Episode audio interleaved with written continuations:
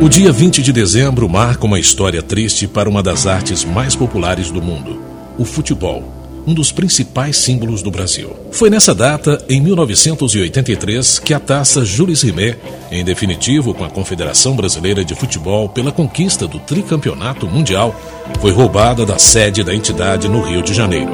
Entregue ao capitão da seleção Carlos Alberto Torres depois da vitória da Copa do Mundo do México em 1970, o troféu foi apresentado em diversas capitais do país e em seguida colocado na CBF, no prédio de número 70 da Rua da Alfândega, no centro da cidade. Uma área especial foi construída no nono andar com um pedestal para mais outras três taças, onde ficaram protegidas por um vidro especial à prova de balas. Mas dois ladrões brasileiros e um argentino resolveram mudar uma história que representava um dos maiores orgulhos nacionais. Sérgio Pereira Aires, o Peralta, José Luiz Vieira da Silva, o Luiz Bigode, e Francisco José Rocha Rivera, o Chico Barbudo, foram os autores do roubo. Peralta, que planejou o crime, teria ainda tentado convencer Antônio Seta a ajudá-lo, que acabou não aceitando.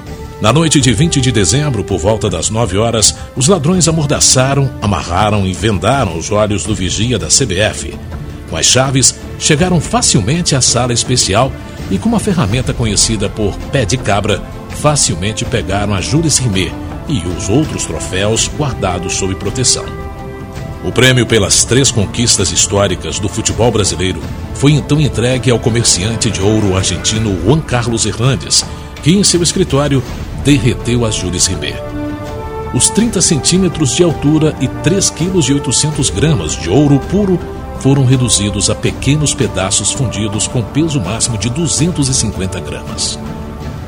Pouco mais de um mês depois, Peralta, denunciado por Seta, foi preso em flagrante no dia 25 de janeiro de 1984.